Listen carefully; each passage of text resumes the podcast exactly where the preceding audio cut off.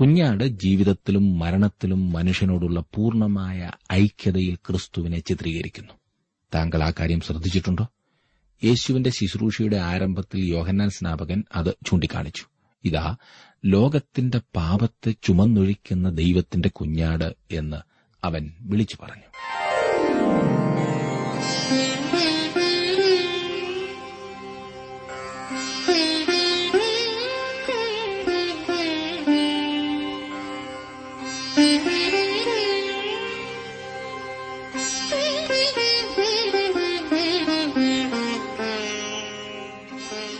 T W ആറിന്റെ വേദപഠന class ആരംഭിക്കുകയാണ്.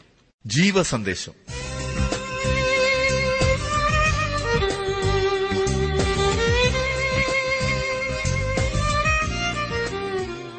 ഇന്നത്തെ പാഠഭാഗം ലേവ്യ പുസ്തകം മൂന്നാം അധ്യായം ആറാം വാക്യം മുതൽ പതിനേഴാം വാക്യം വരെ. പ്രാർത്ഥനയോടെ നമുക്ക് ശ്രമിക്കാം സഹോദരൻ ജോർജ് ഫിലിപ്പ് ദൈവോദനം പഠിപ്പിക്കും.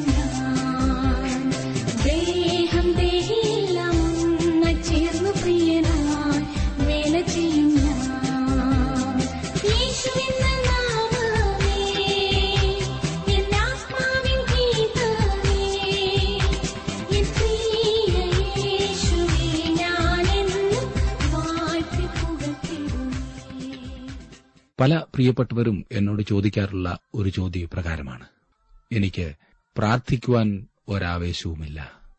ദൈവവചനം വായിക്കുവാനോ പഠിക്കുവാനോ വാഞ്ചയില്ല. ദൈവത്തെ ആരാധിക്കുന്നത് തന്നെ പലപ്പോഴും യാന്ത്രികമായിട്ടാണ്. മറ്റുള്ളവരോട് ദൈവവചനം സംസാരിക്കുവാനോ അങ്ങനെ സംസാരിക്കുന്നവരെ പ്രോത്സാഹിപ്പിക്കുവാനോ എനിക്ക് കഴിയുന്നില്ല. ഇതിന്റെ കാരണം എന്താണ്? ഞാൻ ഒരു ദൈവപൈതലായിട്ടില്ലേ? രക്ഷിക്കപ്പെട്ടിട്ടില്ലേ? ഞാൻ എന്റെ പാപങ്ങളൊക്കെ ആത്മാർത്ഥമായി ഏറ്റുപറഞ്ഞ് ഒരിക്കൽ രക്ഷാനിർണയം പ്രാപിച്ചതാണ്. പിന്നെ എന്താണ് എനിക്കിങ്ങനെ? പ്രാർത്ഥിക്കുവാനിരുന്നാൽ മുക്കാലം സമയം ഉറക്കമാണ്. ബാക്കി സമയം തന്നെയും യാന്ത്രികമായുള്ള ഒരു പ്രാർത്ഥന. എന്നെ ശ്രദ്ധിക്കുന്ന പ്രിയ സ്നേഹിത ഒരുപക്ഷെ താങ്കളുടെ പ്രശ്നവും ഈ പറഞ്ഞത് തന്നെയായിരിക്കും. ദൈവവുമായുള്ള കൂട്ടായ്മയ്ക്ക് യാതൊരു ആവേശവും അനുഭവപ്പെടുന്നില്ല. ഇന്നും ഈ പറഞ്ഞതുപോലെയാണോ ദൈവത്തെ ആരാധിക്കുവാൻ തയ്യാറാകുന്നത്? ഒരുപക്ഷെ താങ്കൾക്ക് ആഗ്രഹമില്ലാഞ്ഞിട്ടല്ല ആഗ്രഹം വളരെയുണ്ട്. എന്നാൽ ഇതെങ്ങനെ സാധിക്കും എന്ന് അറിയാൻ പാടില്ലാത്തതുകൊണ്ടായിരിക്കാം. ഇതിന്റെ കാരണം ചിന്തിക്കാറുണ്ടോ? ദൈവവുമായുള്ള കൂട്ടായ്മ ഏതൊരു മനുഷ്യനും സാധ്യമാകുന്നത് ക്രിസ്തുവിന്റെ രക്തത്തിലൂടെയാണ്. അതായത് യേശു കർത്താവ് പാപത്തിനു വേണ്ടിയാകുന്നു ശിക്ഷിക്കപ്പെട്ടതെന്ന് മനഃപൂർവമായി വിശ്വസിച്ച് എന്റെ പാപമെല്ലാം അവനോട് ഏറ്റുപറഞ്ഞ് നിരപ്പ് പ്രാപിക്കുക. അതിന് വേറെ ഒരു മാർഗവുമില്ല. ക്രിസ്തുവിലുള്ള എന്റെ വിശ്വാസം മാത്രമാണ് എനിക്ക് ദൈവവുമായുള്ള കൂട്ടായ്മയ്ക്ക് അടിസ്ഥാനം. എന്നാൽ ആ കൂട്ടായ്മ അന്തിമവും പൂർണവും ആക്കുന്നതിന് സമ്പൂർണമായ സമർപ്പണത്തോടെ നമ്മുടെ ജീവിതം കാഴ്ചവെക്കേണ്ടത് ആവശ്യമാണ്. ഈ സമ്പൂർണ സമർപ്പണം എന്ന് പറയുമ്പോൾ ആയുസിലൊരിക്കലോ ആണ്ടിലൊരിക്കലോ ചെയ്യേണ്ട ഒരു കാര്യമല്ല. ഈ സമർപ്പണം എപ്പോഴും ഉണ്ടാകേണ്ടതാണ്. മാലിന്യം നിറഞ്ഞ ഒരു അന്തരീക്ഷത്തിലാണ് നാം ഒക്കെ ജീവിക്കുന്നത്. പൊടിപടലം അന്തരീക്ഷത്തിൽ തിങ്ങി നിറഞ്ഞിരിക്കുന്നു. എങ്ങും അശുദ്ധി നോട്ടത്തിൽ ഭാവത്തിൽ പ്രവൃത്തിയിൽ സംസാരത്തിൽ. അങ്ങനെ എല്ലായിടത്തും അശുദ്ധി.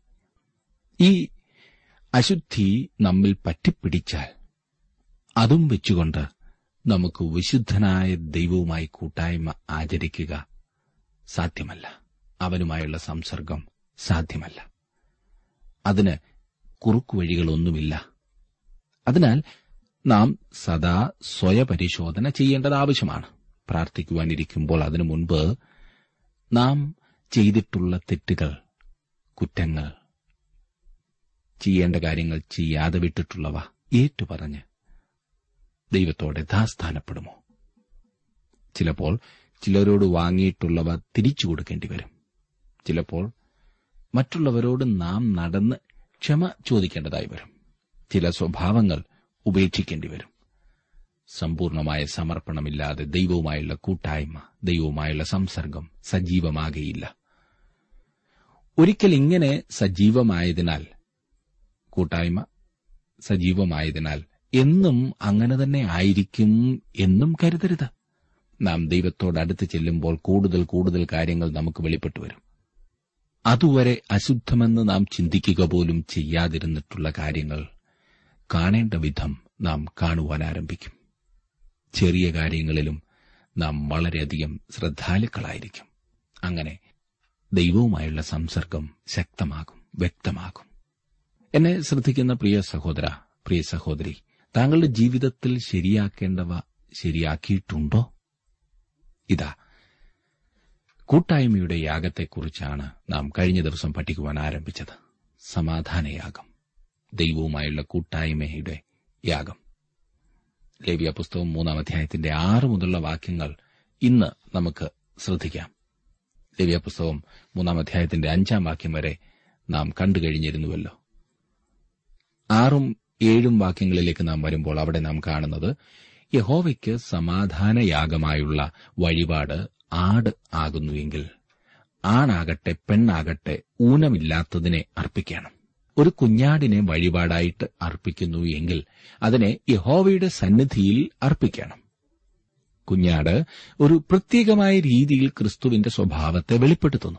അതിനാൽ ഇത് സാധാരണമായ രീതിയിൽ സമാധാനയാഗത്തിൽ അനുയോജ്യമായിരിക്കുന്നു. എന്നാൽ കാളയും മറ്റും കർത്താവിന്റെ ശുശ്രൂഷയുടെ ദാസ സ്വഭാവത്തെയാണ് വെളിപ്പെടുത്തുന്നത്. കാള ഒരു വളർത്തുമൃഗമായിരുന്നല്ലോ. അതിനെ ഭാരം വഹിക്കുന്നതിനും നിലം ഉഴുന്നതിനുമൊക്കെ ഉപയോഗിച്ചിരുന്നു. കാള മനുഷ്യന്റെ സേവകനും സ്നേഹിതനുമായിരുന്നു. മർക്കോസിന്റെ സുവിശേഷത്തിൽ വരച്ചു കാട്ടിയിരിക്കുന്ന ക്രിസ്തുവിന്റെ ശുശ്രൂഷയുടെ സ്വഭാവമാണിത്. മനുഷ്യന്റെ ഇഷ്ടാനുസരണം പ്രവർത്തിക്കുന്ന ദാസനായിട്ടല്ല നാം യേശുവിനെ കണ്ടത്. ആ അർത്ഥം നമുക്കാണ്. ദൈവത്തിന്റെ ദാസനായിട്ടാണ് മർക്കോസിന്റെ സുവിശേഷം അവനെ വെളിപ്പെടുത്തുന്നത്. അവൻ ദൈവഹിതം നിവർത്തിക്കാനാണ് വന്നത് എന്നാൽ കുഞ്ഞാട് ജീവിതത്തിലും മരണത്തിലും മനുഷ്യനോടുള്ള പൂർണമായ ഐക്യതയിൽ ക്രിസ്തുവിനെ ചിത്രീകരിക്കുന്നു. താങ്കൾ ആ കാര്യം ശ്രദ്ധിച്ചിട്ടുണ്ടോ? യേശുവിന്റെ ശുശ്രൂഷയുടെ ആരംഭത്തിൽ യോഹന്നാൻ സ്നാപകൻ അത് ചൂണ്ടിക്കാണിച്ചു. ഇതാ ലോകത്തിന്റെ പാപത്തെ ചുമന്നൊഴിക്കുന്ന ദൈവത്തിന്റെ കുഞ്ഞാട് എന്ന് അവൻ വിളിച്ചു പറഞ്ഞു. ലോകത്തിന്റെ പാപത്തെ ചുമന്നൊഴിക്കുന്ന ദൈവത്തിന്റെ കുഞ്ഞാട്. അത് അവന്റെ പ്രവർത്തനത്തെ സൂചിപ്പിക്കുന്നതായിരുന്നു ക്രിസ്തുവിന്റെ പ്രവർത്തനത്തെ. പിന്നീട് അവൻ യേശുവിന്റെ ആളത്വത്തെ സൂചിപ്പിച്ചുകൊണ്ട് ഇതാ ദൈവത്തിന്റെ കുഞ്ഞാട് എന്ന് പറഞ്ഞു. യോഹന്നാന്റെ സുവിശേഷം ഒന്നാം അധ്യായത്തിന് മുപ്പത്തിയാറാം വാക്യം. ആരംഭം മുതൽ തന്നെ കുഞ്ഞാട് ലോകത്തിന്റെ പാപത്തെ വഹിക്കുന്നവനായി മനുഷ്യന്റെ സ്ഥാനം ഏറ്റെടുക്കുന്ന അവന്റെ ഗുണവും കഴിവും വെളിപ്പെടുത്തി. ഹാബേൽ ആദ്യമായി ഒരു കുഞ്ഞാടിനെയാണ് യാഗം കഴിച്ചത്. നിങ്ങൾ ആ സംഭവം ഓർക്കുന്നുണ്ടല്ലോ? ദൈവം ആദാമിനെയും ഹൗവായെയും കുഞ്ഞാടിന്റെ തോൽ ധരിപ്പിച്ചു എന്നാണ് എന്റെ വിശ്വാസം. അത് അങ്ങനെ അല്ല എന്ന് പറയുവാൻ ഒരുപക്ഷെ താങ്കൾക്ക് കഴിഞ്ഞെന്ന് വരില്ല. കാരണം വ്യക്തമായ തെളിവ് നമുക്ക് രണ്ടുപേർക്കുമില്ലല്ലോ. എന്നാൽ സാഹചര്യത്തിന്റെ ആ കാര്യങ്ങൾ വെച്ച് നാം നോക്കിയാൽ ഒരു കുഞ്ഞാടിന്റെ തോൽ ധരിപ്പിച്ചു എന്ന് ചിന്തിക്കാവുന്നതാണ്.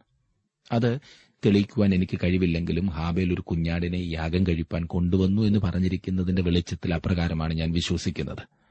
നമ്മുടെ പാപങ്ങളും അതിക്രമങ്ങളും ചുമക്കുന്ന നമ്മുടെ പ്രതിപുരുഷനാണ് യേശുക്രിസ്തു എന്ന് യശയാപ്രവചനം അൻപത്തിമൂന്നാം അധ്യായം വ്യക്തമാക്കുന്നു. കൊല്ലുവാൻ കൊണ്ടുപോകുന്ന കുഞ്ഞാടിനെ പോലെയും രോമം കത്തിരിക്കുന്നവരുടെ മുൻപാകെ മിണ്ടാതെ ഇരിക്കുന്ന ആടിനെ പോലെയും അവൻ വായെ തുറക്കാതെ ഇരുന്നു എന്ന് യശാപ്രവചനം അൻപത്തിമൂന്നാം അധ്യായത്തിലെ ഏഴാം വാക്യത്തിൽ നാം വായിക്കുന്നു. അവനെ ഒരു കുഞ്ഞാടായി ചിത്രീകരിച്ചിരിക്കുന്നു. കുഞ്ഞാട് നമുക്ക് പകരമായി നമ്മുടെ സ്ഥാനം ഏറ്റെടുക്കുന്നു. അവന്റെ ഉയർത്തെഴുന്നേറ്റ അവസ്ഥയിലും അവൻ കുഞ്ഞാടെന്നാണ് വിളിക്കപ്പെട്ടിരിക്കുന്നത്. വെളിപ്പാട് പുസ്തകം അഞ്ചാം അധ്യായത്തിന്റെ ആറാം വാക്യത്തിൽ നാം വായിക്കുന്നത് ഞാൻ സിംഹാസനത്തിന്റെയും നാല് ജീവികളുടെയും നടുവിലും മൂപ്പന്മാരുടെ മധ്യത്തിലും ഒരു കുഞ്ഞാട് അറുക്കപ്പെട്ടതുപോലെ നിൽക്കുന്നത് കണ്ടു. അതിന് ഏഴ് കൊമ്പും സർവഭൂമിയിലേക്കും അയച്ചിരിക്കുന്ന ഏഴ് ദൈവാത്മാക്കളായ ഏഴ് കണ്ണുമുണ്ട്. അവന്റെ മഹത്വ പ്രത്യക്ഷതയിലും അവൻ കുഞ്ഞാടാണ്. വെളിപ്പാട് ആറാം അധ്യായത്തിന്റെ പതിനാറും പതിനേഴും വാക്യങ്ങളിൽ നാം വായിക്കുന്നത് മലകളോടും പാറകളോടും ഞങ്ങളുടെ മേൽ വീഴുവിൻ സിംഹാസനത്തിലിരിക്കുന്നവന്റെ മുഖം കാണാതെ വണ്ണവും കുഞ്ഞാടിന്റെ കോപം തട്ടാതെ വണ്ണവും ഞങ്ങളെ മറപ്പീൻ. അവളുടെ മഹാകോപ ദിവസം വന്നു. ആർക്ക് നിൽപ്പാൻ കഴിയുമെന്ന് പറഞ്ഞു. എല്ലാ യാഗങ്ങളിലും വെച്ച് കുഞ്ഞാടാണ് ക്രിസ്തുവിനെ ഏറ്റവും പൂർണമായി പ്രതിനിധാനം ചെയ്യുന്നത്. മനസ്സിലായല്ലോ? ആരംഭം മുതൽ തന്നെ കുഞ്ഞാട് ലോകത്തിന്റെ പാപത്തെ വഹിക്കുന്നവനായി മനുഷ്യന്റെ സ്ഥാനം ഏറ്റെടുക്കുന്ന അവന്റെ ഗുണവും കഴിവും വെളിപ്പെടുത്തി. ഞാൻ പറഞ്ഞല്ലോ ഹാബേൽ കുഞ്ഞാടിനെ അർപ്പിച്ചു.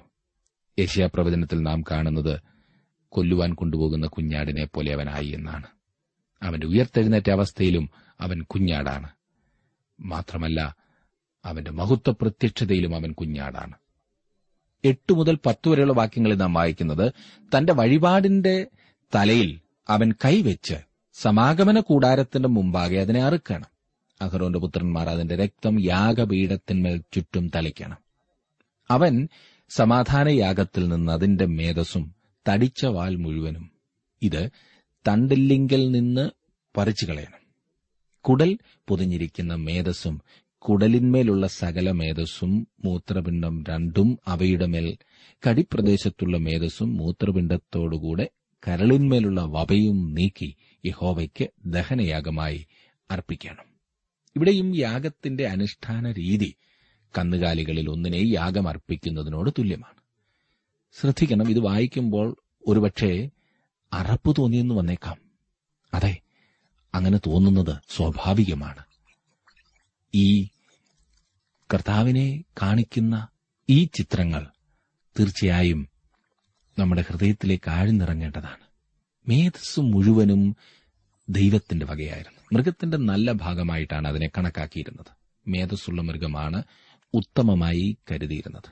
ഏറ്റവും നല്ലതിനെയാണ് ദൈവത്തിന് സമർപ്പിച്ചിരുന്നത്. മേധസ് ഏറ്റവും നല്ലതായി കരുതിയിരുന്നു എന്ന് തെളിയിക്കുന്ന അനേക വേദഭാഗങ്ങളുണ്ട്.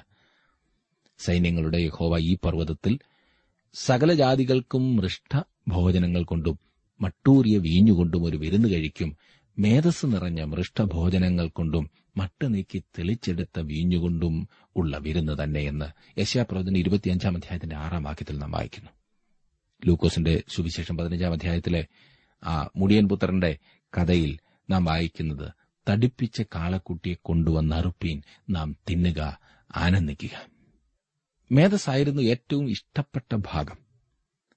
സകല മേധസ്സും മൂത്രപിണ്ഡം രണ്ടും അവയുടെ മേൽ കടിപ്രദേശത്തുള്ള മേധസ്സും തനിക്കുള്ളതാണെന്നത്രേ ദൈവം പറയുന്നത്.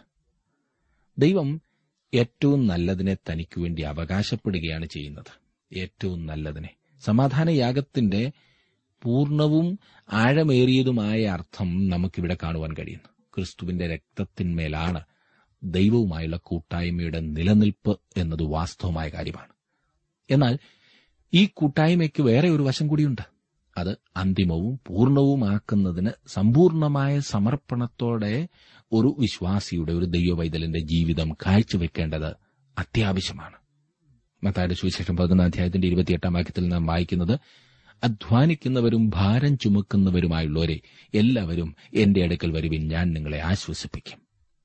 ഇത് നമ്മുടെ കർത്താവിന്റെ അതിമഹത്തായ ആഹ്വാനമാണല്ലോ. ഇതിൽ രണ്ടാശയങ്ങൾ ഉൾക്കൊള്ളുന്നുണ്ട്. അവന്റെ ചൊരിയപ്പെട്ട രക്തം അവൻ കൊടുക്കുന്ന ആശ്വാസത്തെയാണ് ചൂണ്ടിക്കാണിക്കുന്നത്. വീണ്ടെടുപ്പിന്റെ വിശ്രമമാണത്. കർത്താവ് പറഞ്ഞു ഞാൻ സൗമ്യതയും താഴ്മയും ഉള്ളവനാകയാൽ എന്റെ മുഖം ഏറ്റുകൊണ്ട് എന്നോട് പഠിപ്പീൻ എന്നാൽ നിങ്ങളുടെ ആത്മാക്കൾക്ക് ആശ്വാസം കണ്ടെത്തും. എന്റെ മുഖം മൃദുവും എന്റെ ചുമട് ലഘുവുമാകുന്നു. മേധസ് ചൂണ്ടിക്കാണിക്കുന്ന ആശ്വാസമാണിത്. നാം അവന്റെ അടുത്തേക്ക് കടന്നു ചെന്ന് നമ്മെ തന്നെ അവന് സമർപ്പിക്കേണ്ടതാണ്. ഇത് സമർപ്പണത്തിന്റെ ആശ്വാസമാണ്. തടിച്ച വാൽ മുഴുവനും എന്ന് നാം വായിച്ചല്ലോ. ഒൻപതാം വാക്യത്തിൽ പറഞ്ഞിരിക്കുന്നത് ആ പ്രദേശത്തുണ്ടായിരുന്ന പ്രത്യേക വർഗത്തിൽപ്പെട്ട ഒരു ആടിനെ ഉദ്ദേശിച്ചാണ്. ആ തരത്തിലുള്ള ആടിന്റെ വാൽ വളരെ തടിച്ചതും പതിനഞ്ച് റാത്തൽ വരെ ഭാരമുള്ളതുമായിരുന്നു എന്ന് ചില ഭാഗങ്ങളിൽ നാം വായിക്കുന്നുണ്ട്. പതിനൊന്നാം വാക്യത്തിലേക്ക് വരുമ്പോൾ നാം കാണുന്നത് പുരോഹിതൻ അത് യാഗപീഠത്തിന്മേൽ ദഹിപ്പിക്കണം. അത് യഹോവയ്ക്ക് ദഹന യാഗ ഭോജനം ആവർത്തന പുസ്തകം പന്ത്രണ്ടാം അധ്യായത്തിന്റെ ആറും ഏഴും വാക്യങ്ങളിൽ നാം ഇപ്രകാരം വായിക്കുന്നു. അവിടെ തന്നെ നിങ്ങളുടെ ഹോമയാഗങ്ങൾ ഹനനയാഗങ്ങൾ ദശാംശങ്ങൾ നിങ്ങളുടെ കയ്യിലെ ഉദർച്ചാർപ്പണങ്ങൾ നിങ്ങളുടെ നേർച്ചകൾ സ്വമേധാദാനങ്ങൾ നിങ്ങളുടെ ആടുമാടുകളുടെ കടിഞ്ഞൂലുകൾ എന്നിവയെ നിങ്ങൾ കൊണ്ടുചെല്ലണം. അവിടെ നിങ്ങളുടെ ദൈവമായ യഹോവയുടെ സന്നിധിയിൽ വെച്ച് നിങ്ങൾ ഭക്ഷിക്കുകയും നിങ്ങളുടെ സകല പ്രവൃത്തിയിലും നിന്റെ ദൈവമായ യഹോവ നിന്നെ അനുഗ്രഹിച്ചതിനെക്കുറിച്ച് നിങ്ങളും നിങ്ങളുടെ കുടുംബങ്ങളും സന്തോഷിക്കുകയും വേണം. ദൈവം യാഗം കഴിക്കുന്ന ആളിന് വിരുന്ന് നൽകുകയാണ് ചെയ്യുന്നത്. അസ്രിയക്കാരുടെയും മറ്റ് ജാതികളുടെയും ചിന്ത നേരെ മറിച്ചായിരുന്നു. അവർ യാഗവസ്തുവിനെ ദേവന്മാർക്ക് ബലി കഴിക്കുകയും അനന്തരം ദേവന്മാരോടുകൂടെ ഭക്ഷിക്കുകയും ചെയ്തിരുന്നു. മേധസ് പൂർണമായി ദഹിപ്പിക്കുമായിരുന്നു. എന്നാൽ നെഞ്ചും കൈക്കുറുകും പുരോഹിതന് ലഭിച്ചിരുന്നു. ബാക്കിയുള്ളത് യാഗം കഴിക്കുന്ന ആൾ ദേവാലയത്തിൽ വെച്ച് ഭക്ഷിച്ചിരുന്നു. ദൈവം ആതിഥേയനും യാഗം കഴിക്കുന്ന പാപിയായ മനുഷ്യൻ അതിഥിയുമായിരുന്നു. ജാതികൾ നേരെ മറിച്ചാണ് ചെയ്തത്. വിഗ്രഹാരാധനയിലേക്ക് വഴുതി വീണപ്പോൾ ഇസ്രായേൽ ജനത്തിനെതിരെ യശ്യാപ്രവാചകൻ കുറ്റാരോപണം നടത്തുവാനുള്ള അടിസ്ഥാനം ഇതായിരുന്നു. എന്നാൽ യഹോവയെ ഉപേക്ഷിക്കുകയും എന്റെ വിശുദ്ധ പർവതത്തെ മറയ്ക്കുകയും ഗാദ് ദേവന് ഒരു മേശ ഒരുക്കി മെതി ദേവിക്ക് വീഞ്ഞു കലർത്തി നിറച്ചു വെക്കുകയും ചെയ്യുന്നവരെ എന്ന് യശ്യാപ്രവചനം അറുപത്തിയഞ്ചാം അധ്യായത്തിൽ പറഞ്ഞിട്ടുണ്ട്. അതെ എന്നാൽ സമാധാനയാഗത്തിലാകട്ടെ ദൈവമാണ് മേശ ഒരുക്കുന്നത്. വേദപുസ്തകത്തിലെ പല വാക്യങ്ങളിലേക്ക് ഈ ചിന്ത വെളിച്ചം വീശുന്നുണ്ട്. ഇരുപത്തിമൂന്നാം സങ്കീർത്തനത്തിന്റെ അഞ്ചാം വാക്യം നമുക്ക് സുപരിചിതമാണല്ലോ. എന്റെ ശത്രുക്കൾ കാണുക നീ എനിക്ക് വിരുന്നൊരുക്കുന്നു എന്നുള്ളത്. ഇനിയും സങ്കീർത്തനം മുപ്പത്തിയാറിന്റെ എട്ടിൽ നാം വായിക്കുന്നത് നിന്റെ ആലയത്തിലെ പുഷ്ടി അവർ അനുഭവിച്ച് തൃപ്തി പ്രാപിക്കുന്നു. നാം യോഹന്നാന്റെ സുവിശേഷം ആറാം അധ്യായത്തിന്റെ അൻപത്തിയൊന്നും അൻപത്തിയേഴും വാക്യങ്ങൾ വായിക്കുന്നത് സ്വർഗത്തിൽ നിന്നിറങ്ങിയ ജീവനുള്ള അപ്പം ഞാനാകുന്നു. ഈ അപ്പം തിന്നുന്നവനെല്ലാം എന്നേക്കും ജീവിക്കും. എന്നെ തിന്നുന്നവൻ എൻ മൂലം ജീവിക്കും. വാങ്ങി ഭക്ഷിപ്പീൻ ഇതെന്റെ ശരീരമെന്ന് കർത്താവ് പറഞ്ഞത് മത്താടെ സുവിശേഷം ഇരുപത്തിയാറാം അധ്യായത്തിന്റെ ഇരുപത്തിയാറാം വാക്യത്തിൽ നാം വായിക്കുന്നു. രക്ഷയുടെയും കൂട്ടായ്മയുടെയും മേശ കർത്താവ് ഒരുക്കുന്നു. ഈ കാര്യമാണ് സമാധാന യാഗത്തിൽ ആവർത്തിച്ചു പറഞ്ഞിരിക്കുന്നത്. മുടിയനായ പുത്രന്റെ ഉപമ മനസ്സിലാക്കുവാൻ ഇത് നമ്മെ സഹായിക്കുന്നു. മകൻ കൂട്ടായ്മയിലേക്ക് മടങ്ങി വന്നപ്പോൾ പിതാവാണ് തടിപ്പിച്ച കാളക്കുട്ടിയെ അറുത്തത്. മകനല്ല അവിടെ വിരുന്ന് കഴിക്കുന്നത് പിതാവാണ്. ലൂക്കോസിന്റെ സുവിശേഷം പതിനാലാം അധ്യായത്തിന്റെ പതിനേഴാം വാക്യത്തിൽ നാം വായിക്കുന്നത് പതിനാലിന്റെ പതിനേഴ്. എല്ലാം ഒരുങ്ങിയിരിക്കുന്നു വരുവീൻ എന്ന് ക്ഷണിക്കുന്നത് കർത്താവാണ്. ദൈവം ഒരുക്കിയിരിക്കുന്ന രക്ഷയുടെ മേശയാണിത്. യോഹന്നാന്റെ ഒന്നാം ലേഖനം ഒന്നാം അധ്യായം ആവർത്തിച്ചു വായിക്കുക. ദൈവത്തോടുള്ള കൂട്ടായ്മ അവന്റെ രക്തത്താൽ ക്രിസ്തുവിലുള്ള വീണ്ടെടുപ്പിന്മേലും നാം ക്രിസ്തുവിനെ അറിയുന്നതിലും നമ്മുടെ പാപങ്ങളെ ഏറ്റുപറയുന്നതിനെയും ആശ്രയിച്ചാണ് ഇരിക്കുന്നത്. ഒന്നാമതായി ക്രിസ്തുവിനെ നമ്മുടെ രക്ഷകനായി സ്വീകരിക്കുന്നതിൽ കൂടി നാം ദൈവത്തിന്റെ രക്ഷ അംഗീകരിക്കുകയും അനന്തരം നാം കൂട്ടായ്മയുടെ മേശയെങ്കിലേക്ക് വരികയും ചെയ്യുന്നു. തന്റെ പ്രവൃത്തികളാൽ തനിക്ക് തന്നെ ഒരു രക്ഷയുടെ മേശ ഒരുക്കാമെന്നും അനന്തരം വന്ന് ഭക്ഷിപ്പാനായി ദൈവത്തെ ക്ഷണിക്കാമെന്നുമാണ് ഇന്നത്തെ ആധുനിക മനുഷ്യന്റെ ചിന്താഗതി. എന്നെ ശ്രദ്ധിക്കുന്ന സുഹൃത്തെ അത് തികച്ചും വിജാതീയമായൊരു ചിന്തയാണ്. രക്ഷയുടെ മേശ തയ്യാറാക്കുന്നത് ദൈവമാണ്. കൂട്ടായ്മയുടെ മേശ അവൻ ഒരുക്കുന്നു. നമുക്ക് ആ കാര്യത്തിൽ ഒന്നും ചെയ്യുവാൻ സാധിക്കില്ല. അവനിൽ വിശ്വസിക്കുകയും അവന്റെ ക്ഷണം സ്വീകരിച്ചവനോട് ചേർന്ന് കൂട്ടായ്മ ആചരിക്കുകയും മാത്രമേ ചെയ്യുവാൻ നമ്മെക്കൊണ്ട് സാധിക്കൂ. കോലാടുകളിൽ നിന്നും ഉള്ള ഒരു യാഗമാണ് തുടർന്ന് നാം കാണുന്നത്. മൂന്നാം അധ്യായത്തിന്റെ പന്ത്രണ്ടാം വാക്യത്തിൽ നാം വായിക്കുന്നത് അവന്റെ വഴിപാട് കോലാട് ആകുന്നു എങ്കിൽ അവൻ അതിനെ യഹോവയുടെ സന്നിധിയിൽ കൊണ്ടുവരണം. സമാധാന യാഗത്തിന്റെ മൂന്നാമത്തേതും അവസാനത്തേതുമായ രീതിയാണിത്. സമാധാന യാഗത്തിൽ ക്രിസ്തുവിന്റെ വ്യത്യസ്തങ്ങളായ സ്വഭാവത്തെ വരച്ചു കാണിക്കുന്നതിന് ഈ മൂന്ന് വിധങ്ങളായ യാഗങ്ങളും അത്യാവശ്യമാണ്. മനുഷ്യന്റെ പാപം മാറ്റിക്കളയുവാൻ പര്യാപ്തമായി ക്രിസ്തുവിന്റെ സമ്പൂർണമായ ഏകീഭാവത്തെയാണ് കോലാട് ചിത്രീകരിക്കുന്നത്. മനുഷ്യന്റെ പാപം മാറ്റിക്കളയുവാൻ പര്യാപ്തമായ ക്രിസ്തുവിന്റെ സമ്പൂർണമായ ഏകീഭാവം. അവൻ നമുക്ക് വേണ്ടി പാപമായി തീർന്നു എന്നുള്ളത് മനോഹരമായ ഒരു പ്രസ്താവനയെന്ന് മാത്രമല്ല അതാണ് വാസ്തവം. അവൻ നമ്മുടെ പാപങ്ങൾക്ക് പ്രായച്ചിത്തമാണ്. അതായത് അവൻ നമ്മുടെ പാപങ്ങളുടെ ശിക്ഷ പൂർണമായും ആവശ്യാനുസരണവും കൊടുത്തു തീർത്തു ഏറ്റെടുത്തു എന്നർത്ഥം. പ്രിയ സ്നേഹിത താങ്കൾക്കു വേണ്ടി ക്രിസ്തു ബലിയാടായി തീരുവാൻ തയ്യാറായി. എന്റെയും താങ്കളുടെയും പാപത്തിന്റെ മുഴുവൻ ശിക്ഷയും അവൻ വഹിച്ചു. എബ്രായ ലേഖനം പത്താം അധ്യായത്തിന്റെ ആറ് മുതൽ പതിനാല് വരെയുള്ള വാക്യങ്ങളിൽ പാപത്തിനു വേണ്ടിയുള്ള അവന്റെ യാഗത്തെക്കുറിച്ച് ഭംഗിയായി വിവരിച്ചിരിക്കുന്നു. ഇതിന്റെയും രീതി മറ്റ് രണ്ട് യാഗങ്ങളുടെയും മാതൃകയിലാണ്. പതിമൂന്ന് മുതൽ പതിനേഴ് വരെയുള്ള വാക്യങ്ങൾ കൂടി ഞാൻ വായിക്കാം. മൂന്നാം അധ്യായത്തിന്റെ പതിമൂന്ന് മുതൽ പതിനേഴ് വരെ. അതിന്റെ തലയിൽ അവൻ കൈവച്ച് സമാഗമന കൂടാരത്തിന്റെ മുമ്പാകെ അതിനെ അറുക്കണം. അഹരോന്റെ പുത്രന്മാർ അതിന്റെ രക്തം യാഗപീഠത്തിന്മേൽ ചുറ്റും തളിക്കണം. അതിൽ നിന്ന് കുടൽ പൊതിഞ്ഞിരിക്കുന്ന മേധസ്സും കുടലിന്മേലുള്ള സകല മേധസ്സും മൂത്രപിണ്ഡം രണ്ടും അവയുടെ മേൽ കടിപ്രദേശത്തുള്ള മേധസ്സും മൂത്രപിണ്ഡങ്ങളോടുകൂടെ കരളിന്മേലുള്ള വപയും നീക്കി അവൻ യഹോവയ്ക്ക് ദഹനയാഗമായി തന്റെ വഴിപാട് അർപ്പിക്കണം. പുരോഹിതൻ അത് യാഗപീഠത്തിന്മേൽ ദഹിപ്പിക്കണം. അത് സൗരഭ്യവാസനയായി ദഹനയാഗഭോജനം. മേധസ്സൊക്കെയും യഹോവയ്ക്കുള്ളതാകുന്നു. മേധസ്സും രക്തവും തിന്നരുത്. എന്നുള്ളത് നിങ്ങളുടെ സകല വാസസ്ഥലങ്ങളിലും നിങ്ങൾക്ക് തലമുറ തലമുറയായി എന്നേക്കുമുള്ള ചട്ടം ആയിരിക്കണം. മേധസ്സൊക്കെയും യഹോവയ്ക്കുള്ളത് എന്നും മേധസ്സും രക്തവും നിങ്ങൾ തിന്നരുത് എന്നും ഉള്ള പ്രസ്താവനകൾ പ്രത്യേകം ഈ ഭാഗത്ത് ശ്രദ്ധാർഹമാണ്. ഈ രണ്ട് നിരോധനങ്ങളും പ്രത്യേകം ശ്രദ്ധിക്കേണ്ടവയാണ്. ഏഴാം അധ്യായത്തിൽ സമാധാന യാഗത്തിന്റെ പ്രമാണത്തെക്കുറിച്ച് പറയുമ്പോൾ അവ വിശദീകരിച്ചിട്ടുണ്ട്. രക്തം തിന്നരുത് എന്ന് പറഞ്ഞിരിക്കുന്നതിന്റെ കാരണം ലവ്യ പുസ്തകം പതിനേഴാം അധ്യായത്തിന്റെ പത്ത് മുതൽ പതിനാല് വരെയുള്ള വാക്യങ്ങളിൽ പ്രസ്താവിച്ചിട്ടുണ്ട്. പിന്നീട് നാം അവ പഠിക്കുന്നതാണ്. മേധസ് തിന്നരുത് എന്ന് വിലക്കുവാനുള്ള കാരണം ഇവിടെ പറഞ്ഞിട്ടുണ്ട്. മേധസ്സൊക്കെയും യഹോവയ്ക്കുള്ളതാകുന്നു. മനുഷ്യൻ രക്തത്താൽ വീണ്ടെടുക്കപ്പെട്ടവനാണെന്ന് അവനെ ഓർമ്മപ്പെടുത്തുന്നു. ദൈവസന്നിധിയിൽ സ്വീകാര്യം ലഭിക്കുന്നതിനുള്ള അടിസ്ഥാനം അതാണ്. അത് നമ്മെ ദൈവത്തോടുള്ള കൂട്ടായ്മയുടെയും സംസർഗത്തിന്റെയും മേശയെങ്കിലേക്ക് കൊണ്ടുവരുന്നു. മേധസ് യഹോവയ്ക്കുള്ളത് ആകുന്നു. ഏറ്റവും നല്ലതിനെ അവൻ ആവശ്യപ്പെടുന്നു. പൂർണമായി ദൈവിക കൂട്ടായ്മ അനുഭവിക്കണമെന്നുണ്ടെങ്കിൽ നാം അവൻ ഏറ്റവും ഉത്തമമായത് നൽകണമെന്നുള്ളത് ഒഴിച്ചുകൂടാത്ത കാര്യമാണ്. അവനോട് പൂർണമായ സമർപ്പണം ആവശ്യമാണ്. അവനുമായി സമാധാനപൂർണവും അതെ മധുരവുമായ കൂട്ടായ്മയിൽ പ്രവേശിക്കുന്നതിന് നമ്മുടെ വീണ്ടെടുപ്പിനോടനുബന്ധിച്ച് നമ്മുടെ ജീവിതങ്ങളെ ജീവനുള്ള യാഗമായി സമർപ്പിക്കേണ്ടത് ആവശ്യമാണ്.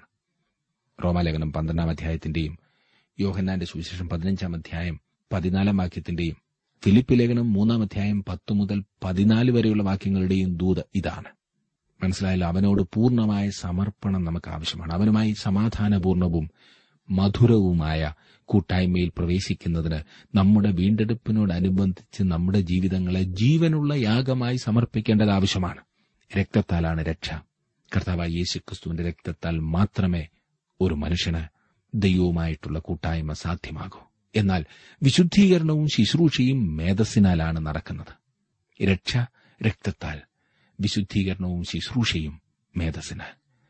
ഈ വലിയ പാഠം നാം മനസ്സിലാക്കുമ്പോൾ നമ്മുടെ ജീവിതങ്ങളെ ദൈവകരങ്ങളിലേക്ക് സമർപ്പിക്കുവാൻ നമുക്ക് സാധിക്കും. ദൈവേഷ്ടം ചെയ്യുവാൻ നമുക്ക് നമ്മെ തന്നെ ഏൽപ്പിച്ചു കൊടുക്കാം. ദൈവത്തിന്റെ പരിശുദ്ധാത്മാവ് അതിനായി താങ്കളെ സഹായിക്കട്ടെ. അനുഗ്രഹിക്കപ്പെട്ടതായ കൂട്ടായ്മയിലേക്ക് ദൈവവുമായിട്ടുള്ള ബന്ധത്തിലേക്ക് ദൈവം താങ്കളെ ഇന്ന് വഴി നടത്തട്ടെ.